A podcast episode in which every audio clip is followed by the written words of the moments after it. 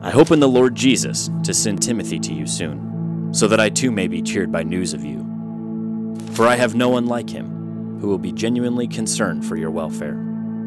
For they all seek their own interests, not those of Jesus Christ. But you know Timothy's proven worth, how as a son with the Father he has served with me in the gospel. I hope, therefore, to send him just as soon as I see how it will go with me, and I trust in the Lord that shortly I myself will come also.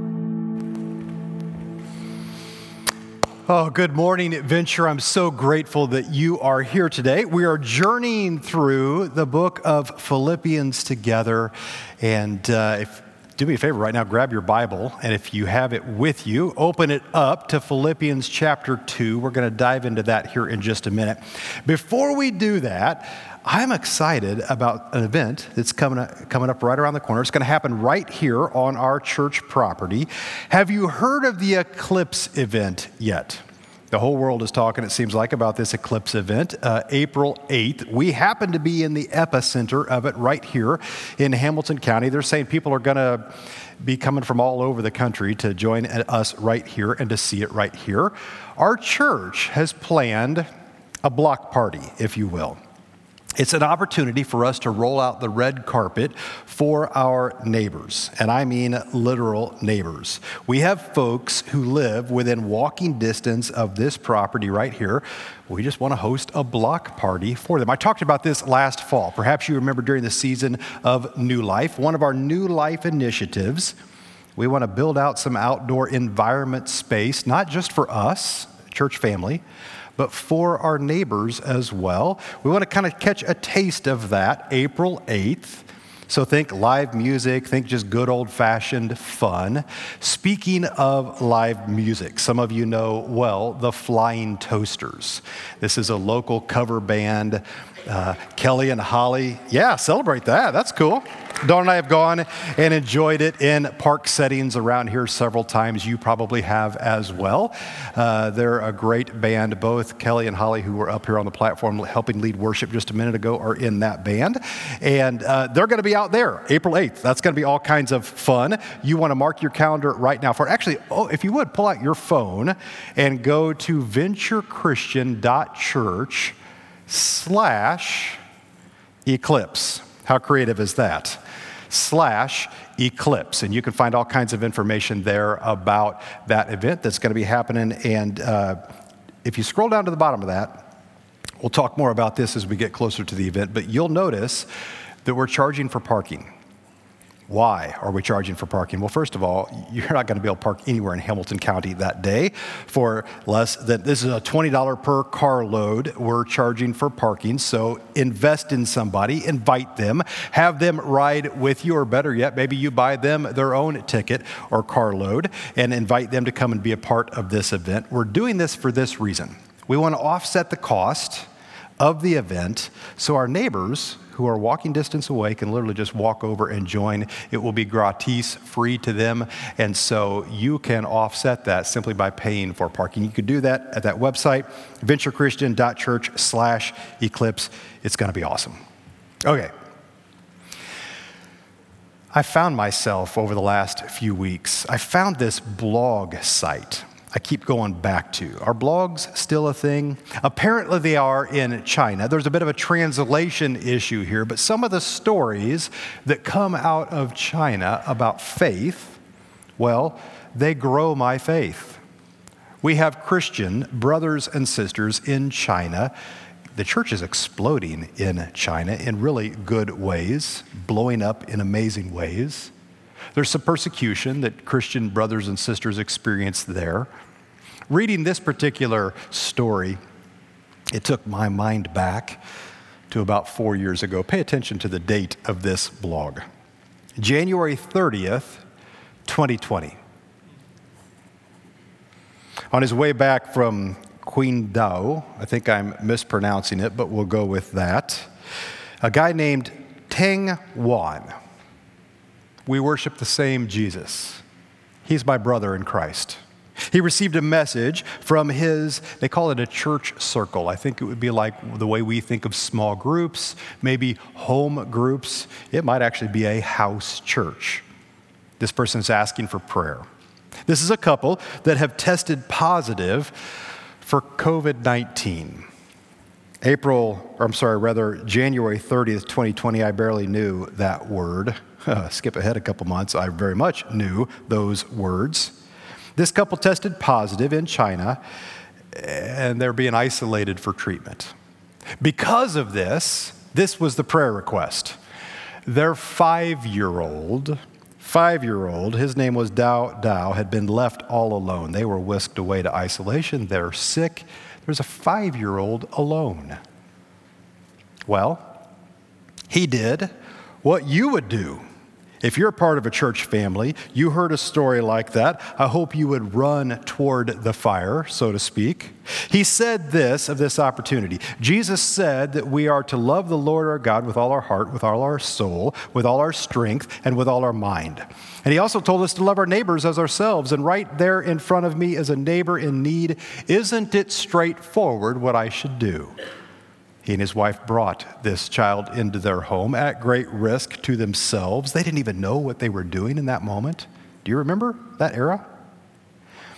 They caught some heat for it.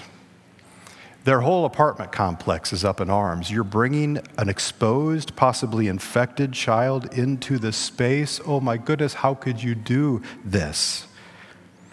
He said, the old me would never do something so radical, but Jesus taught me that I shouldn't withhold good from those who need it when it is in my power to act. He tested positive himself. He lived through the experience, but he said this later, I don't regret anything. Decisions that have been made for God and led by God contain God's goodness. If God doesn't allow it, nothing will happen to me. If God allows it, well, I will accept his will. Hear me. In times of crisis and in times of normalcy, the church of God functions best, in my opinion, when it acts like the family of God. One of my favorite metaphors in all of Scripture is the metaphor we're leaning into today, straight out of the text. It's this idea that you, whether you recognize it or not, if you're a part of a body, a community of believers, you belong to a family. I'm going to say it again. In times of crisis, and in times of normalcy, here's the problem with that. We recognize that era, oh, that felt like crisis. We get that as crisis. You might be walking in today thinking, oh, life is pretty normal for me right now. But here's the thing. There very well could be somebody who's sitting right down the row from you right now. For them, their world feels like crisis today. So in times of crisis, in times of normalcy, the church of God functions best when it acts like the family of God. The title of today's message, Family Framework. We're going to look at the text. We're going to look beneath the text. We're going to look before and even after the text, and we see that there's a framework here, a design, God's design for the church. Well, we're a family. I would subtitle this message, Like a Son and Like a Brother. That's what God is calling you to be, like a son or a daughter, like a brother or a sister. You belong to a larger body of believers. Welcome to the family. We're going to look at two specific individuals, and we're going to grab some information and some insight from them, straight from the text. The big idea is that Christians, when all cylinders are clicking the way they should be, Christians care for each other like family. Some of us, our picture of family, it's not great. Maybe you have childhood trauma. Jesus would seek to redeem that. And he would desire to use a body of believers to do that. Or maybe your experience of family is healthy and you remember your childhood with fondness. Well, Jesus would seek to build on that and to use you to grow up a body of believers more in his likeness as sons and daughters and brothers and sisters, the family of God. The vision statement here at Venture, just in case you haven't caught this. You just heard Addison use similar language. Venture home, that's the call to action. Home. Welcome home, where we seek Jesus and we see you. You're a part of a family. Let's live like it.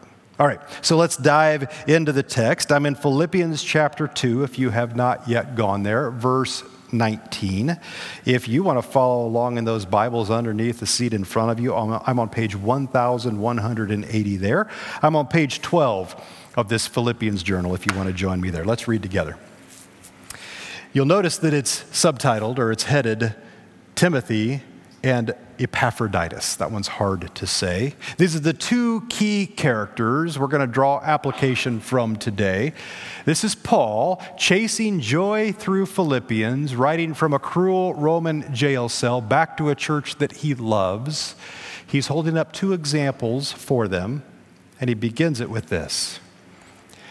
I hope in the Lord Jesus. We should pause right there for a minute. Paul says, I hope. My hope itself, and for him, this was a season of crisis. My hope is in the Lord Jesus. How about you? I could preach a whole series on this phrase. Where is your hope today? Is it in the Lord? Maybe you wrestle with the temptation to put your hope in your own resourcefulness. Reading that blog brought up some memories of 4 years ago. Maybe you feel those as well. I wonder, did anybody else experience this past Thursday when you heard the news that AT&T, the cell phone grid, had gone down? Did any of you have just a brief moment of, uh-oh, what's going on? What's happening? How is this going to affect me? I texted my brothers, hey, have you heard about this? Made a couple of phone calls, hey, it's go time. Do I have food in the freezer? What's happening right now? Does anybody else, any of you wrestle with this affliction?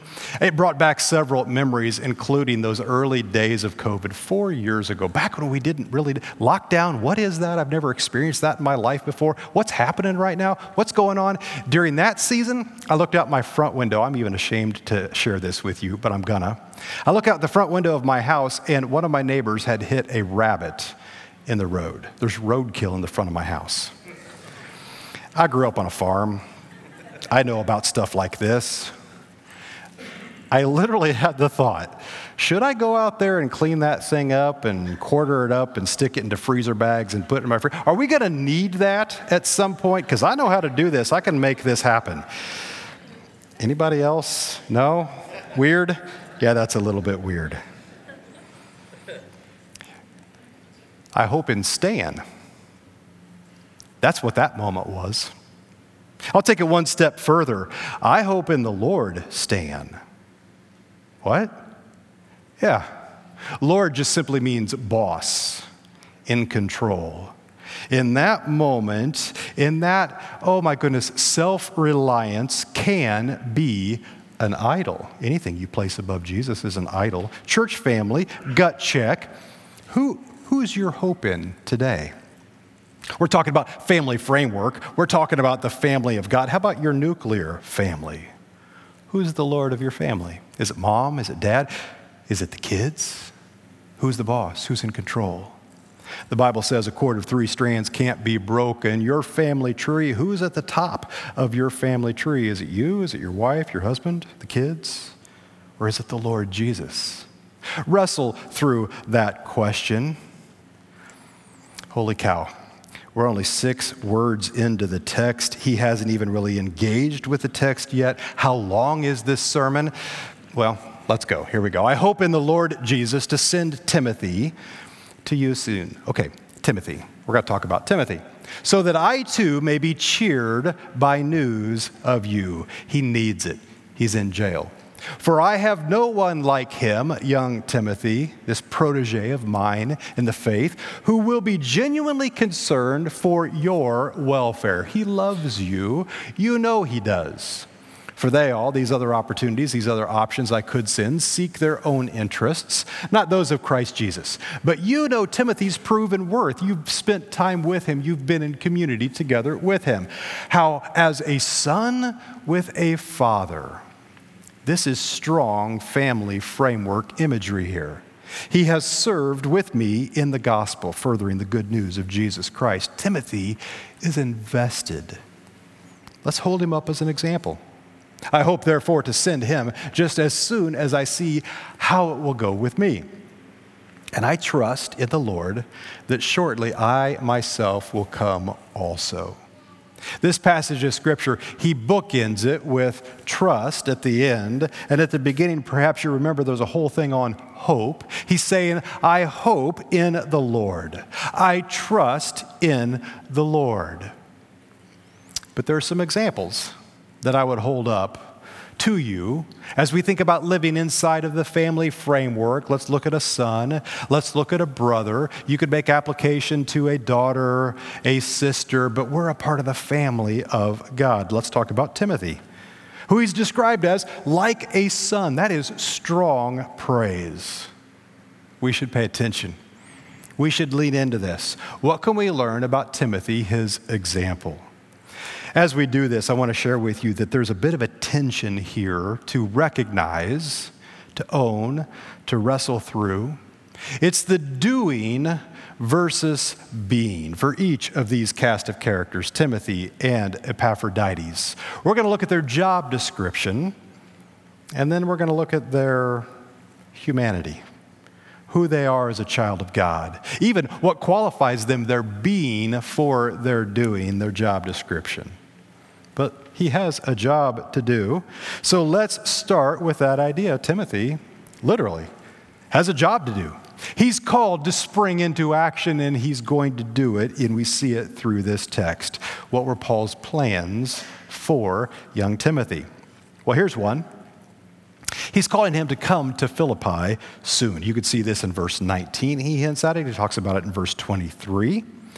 Paul wants to be encouraged because Timothy then will bring back a report to him of how they're doing, how they receive this letter, how they receive this instruction. But notice that Paul trusts in the Lord Jesus to do this. Remember, my hope is in Jesus. My trust is in Jesus. Maybe another way of saying this would be the way James says to do this. If the Lord wills. I love this. In James chapter 4, he says, you've got all these plans for life. You're making preparations. You're going to go kill this and drag this home. Instead, you ought to say, if it is the Lord's will, you'll live and do this or that. As it is, you boast and you brag. What's wrong with that? Well, such boasting is evil. Again, self-reliance. You're placing above God. That's idolatry. Oh, be careful. Sending Timothy is going to be delayed if Paul's condition is more fully known. What's another point, bullet point on his job description, if you will? Oh, to pastor. He's being trained up to pastor a local body of Christ. Paul, if you want to read more about this, sends two letters to young Timothy, 1 Timothy and 2 Timothy. And in that, he's encouraging Timothy and counseling him and encouraging him, training him up. But at this point, he's spending time, a lot of time with him. Timothy has jumped into the deep end, so to speak. Can you imagine traveling with the Apostle Paul? You talk about an internship. I reflected back as I was thinking about that, my own internship, my own springboard into ministry so many years ago. Dawn and I got married and moved to Las Vegas because that's what you do. And I started my ministry at a great church out there, and I got to spend time. I got pushed into the deep end in some really good ways. I remember right after I got there, I had not yet baptized somebody, but I had an opportunity to do a baptism. It happened to be somebody who was a quadriplegic, several hundred pounds heavier than me. Jump in the deep end. Let's figure this thing out. Let's celebrate new life in Christ. We all got wet that day. It was awesome. There were moments where I was sent into a hospital space to pray over somebody. I was 20 years old. Somebody's dying of an illness. What am I going to say? Well, what would God say in this moment? How could I be with them? evangelism opportunities, even some scary places in Las Vegas. I got to go and be a part. Jumping into the deep end, it was an incredible opportunity, but I bet Timothy is swimming in the deep end, and the Apostle Paul is building into him, encouraging him, challenging him, growing him up in the faith because he's got some incredible jobs to do in the future. He's pastoring. At the end of Timothy's story, we find him in a local church, pastoring, doing. But remember this doing versus being continuum. He has a job to do. He has a job description.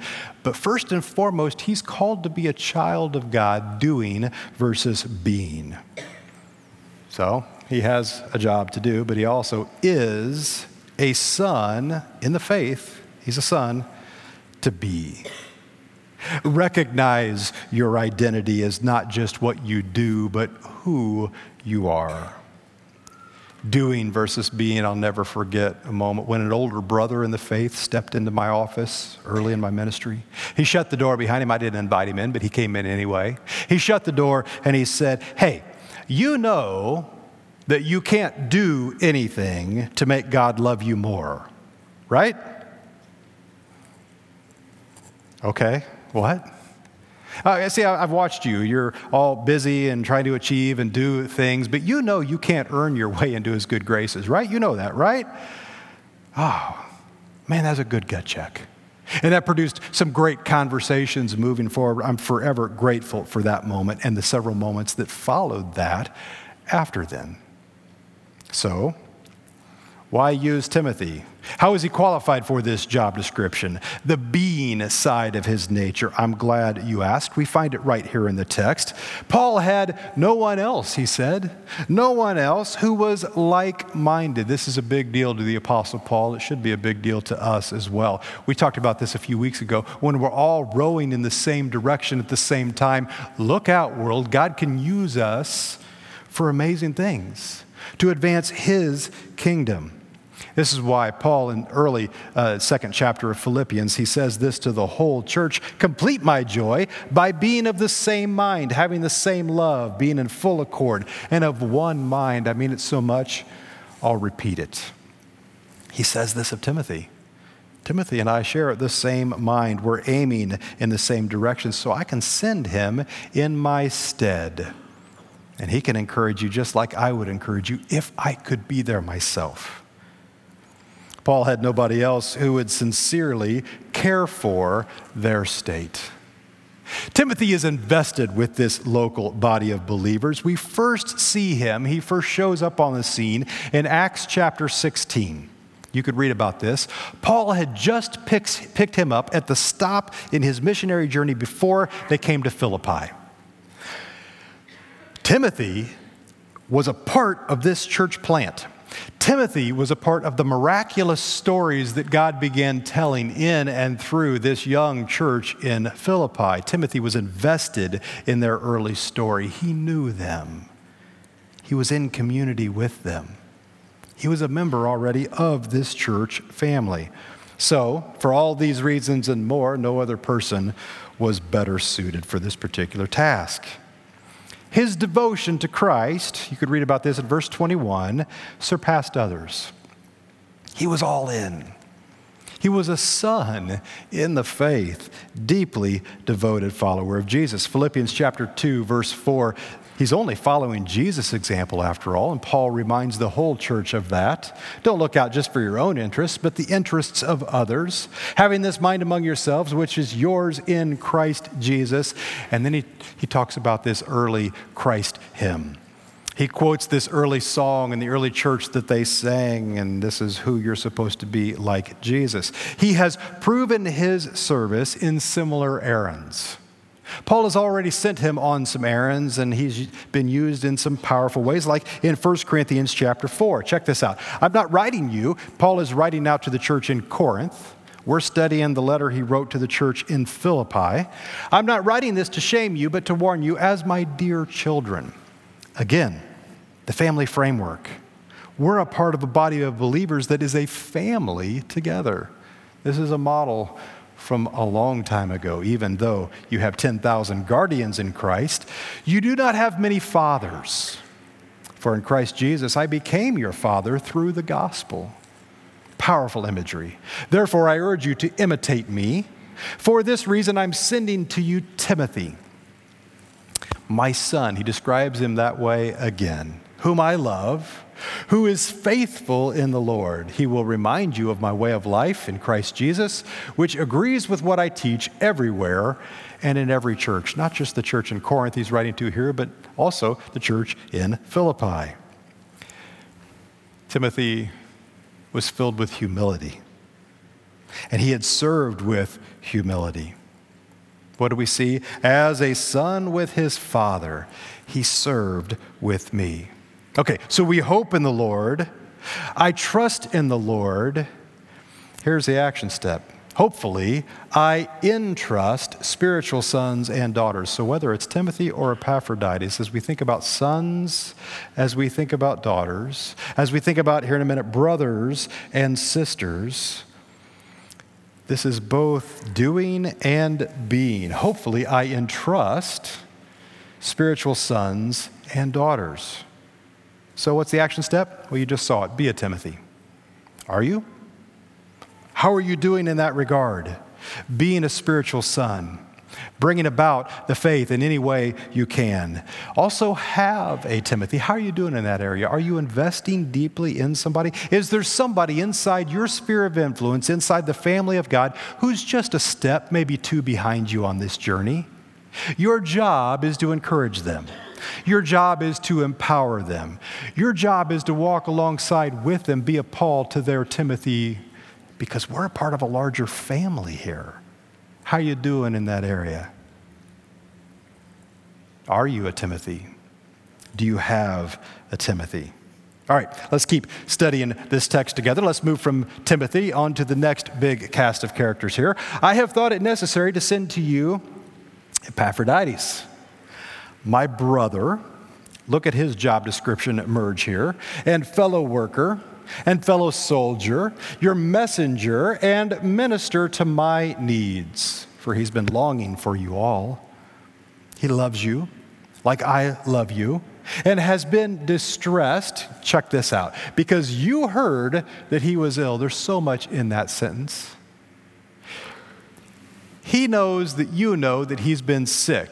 And that stresses you out, so that stresses him out. Do you see how a family is designed to operate?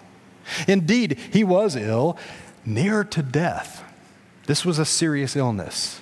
But God had mercy on him, and not only on him, but on me also, lest I should have sorrow upon sorrow. I am the more eager to send him, therefore, that you may rejoice at seeing him again, and that I may be less anxious. So receive him in the Lord with all joy, and honor such men. We're going to talk about that. For he nearly died for the work of Christ, risking his life to complete what was lacking in your service to me. Here's what happened. Epaphroditus brought a gift that the church in Philippi had collected. Paul's in jail in Rome.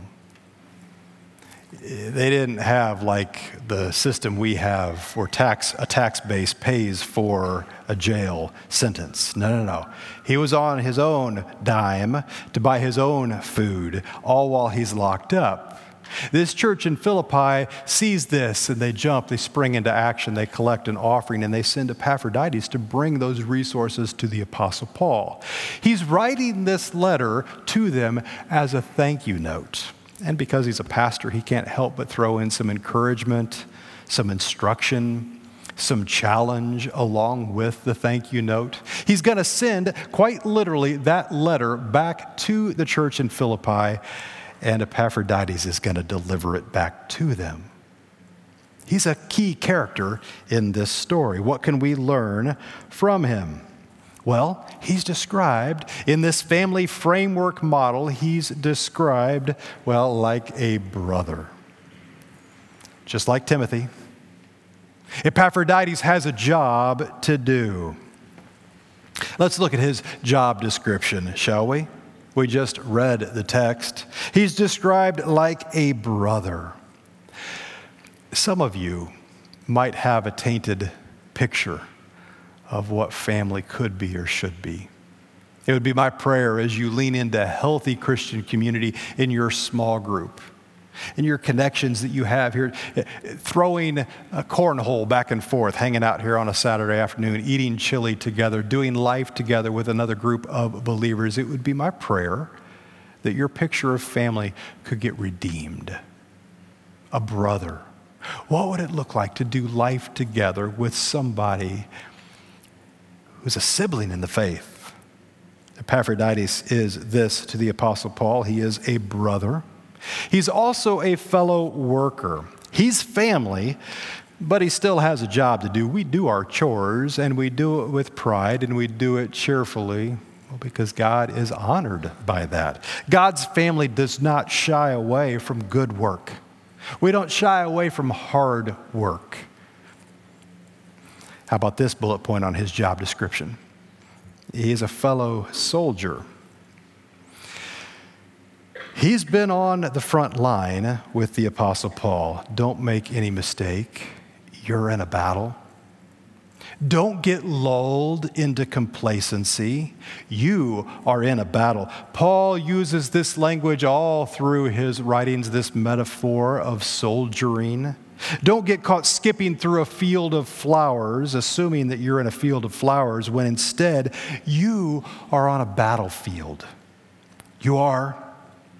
Look at this passage, another letter from Paul, Ephesians chapter 6, finally be strong in the Lord and in the strength of his might, not your own self-reliance. Put on the whole armor of God that you may be able to stand against the schemes of the devil.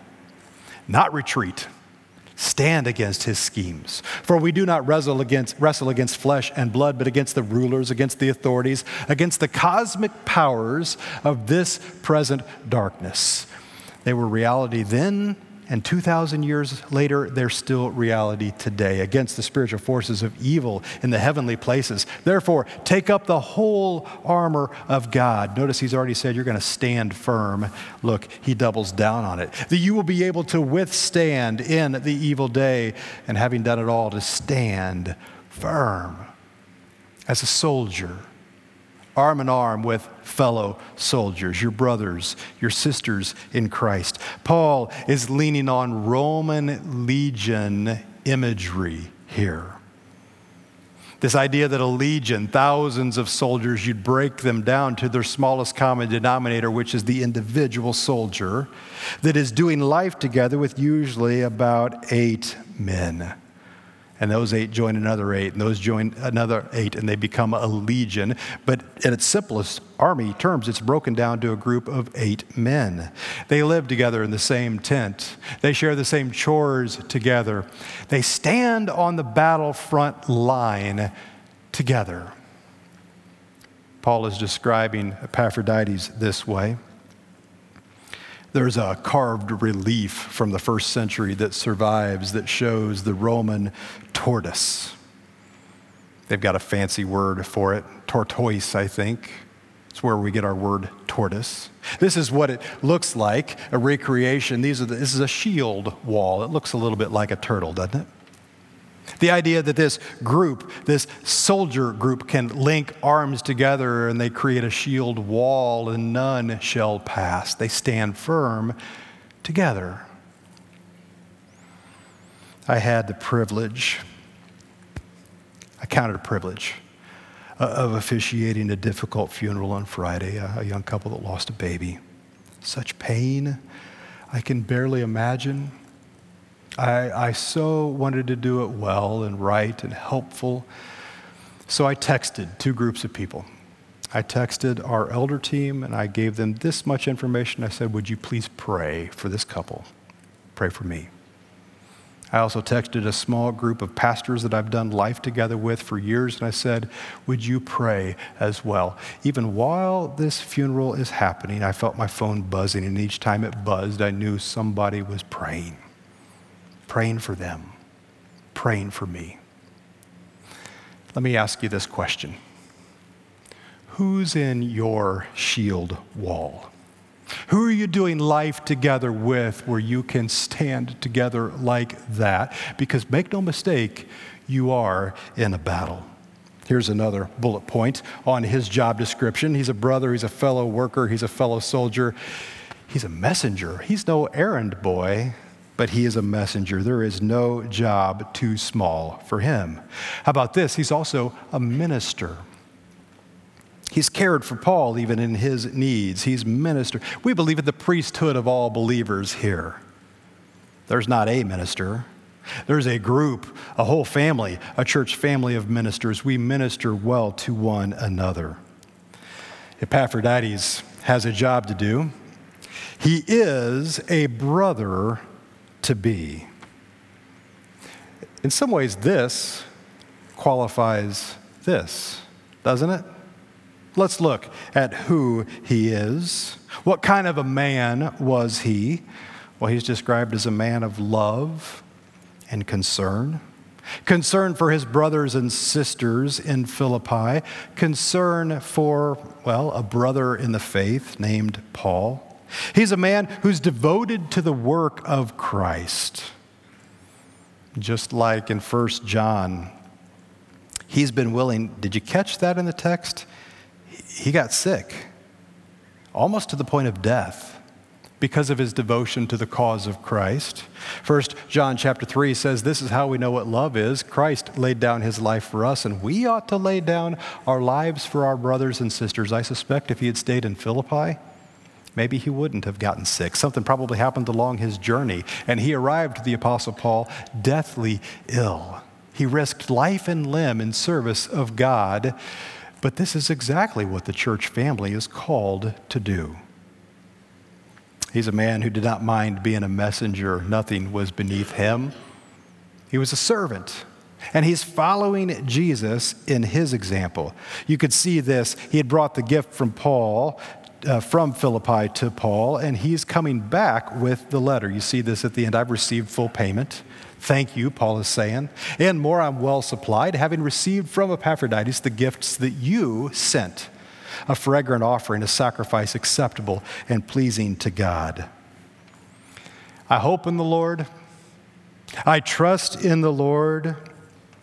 Hopefully, like Timothy, I entrust spiritual sons and daughters. But hopefully, I also entrust spiritual brothers and sisters. So be an Epaphroditus.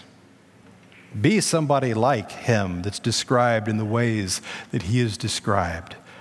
Are you? Well, there's opportunity today to double down on that.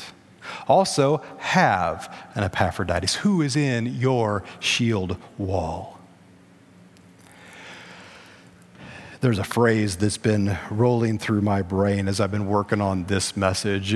I'm such a victim, just like you, to marketing. These phrases get stuck in my brain and they come back. I drive a Ford truck. And what's Ford's slogan? They've had a bunch. I like this one, Built Ford Tough. Well, except for the quarter panels on my truck that are rusting out right now, not super tough. I like this phrase. This is the one that's been rolling through my brain. This is this slogan from Chevy trucks from years ago. Like, you've watched the Super Bowl, you've heard this commercial, like a rock. Kind of. I mean, as much as equipment like that can rust and break down can be, but like a rock. And I couldn't help but think as I was working on this message, we're called to be like a son, like a daughter, like a brother, like a sister. You know who was like a rock? Paul.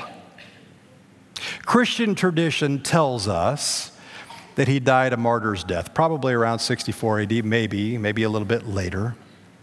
He very well might have died under the Roman Emperor Nero. This guy was a jerk with a capital J. It's been told that Nero persecuted the church. They became like a scapegoat for him. He was such a nasty dude. The stories tell us he would take Christians, our early brothers and sisters, dip them in tar, light them on fire, and that's what would illuminate his gardens at night for his guests to be wowed at his beautiful gardens outside the palace by. Can you imagine? The stories that must have been circulated when they talked about persecution in Philippi, they really had reason to worry. Like a rock, Paul faces that kind of death in such, oh my goodness, Philippians chapter 1, to live is Christ, to die is gain. He wrestles through the pros and the cons. I eagerly expect, he says in verse 20, and hope that I will in no way be ashamed, but will have sufficient courage so that now, as always, Christ will be exalted in my body, whether by life or by death, like a rock, chasing joy, internal conviction. He's fueled by his Savior in that. But make no mistake, he's also fueled by the prayers and the support and the encouragement of a church family, because you see, he's living inside of a family framework. Like a rock, he's comforted and supported and sustained. What did we say earlier? Through crisis, through normalcy, lean into family. Would you stand up with me right now? We're going to respond with worship. We're going to recognize who is Lord of our life. And I would also invite you, while we sing, to recognize and be reminded of who your brothers and your sisters, sons and daughters, your family is as well. As we sing with one voice, raise up one voice together in unison in worship. Jesus, I thank you for this opportunity right now to worship you, to respond to the reading of your word, which is timeless. It was truth then 2,000 years ago. It's truth today. I thank you for my church family and the opportunity to join together with one voice in worship. And it's in your name we sing and we pray. Amen.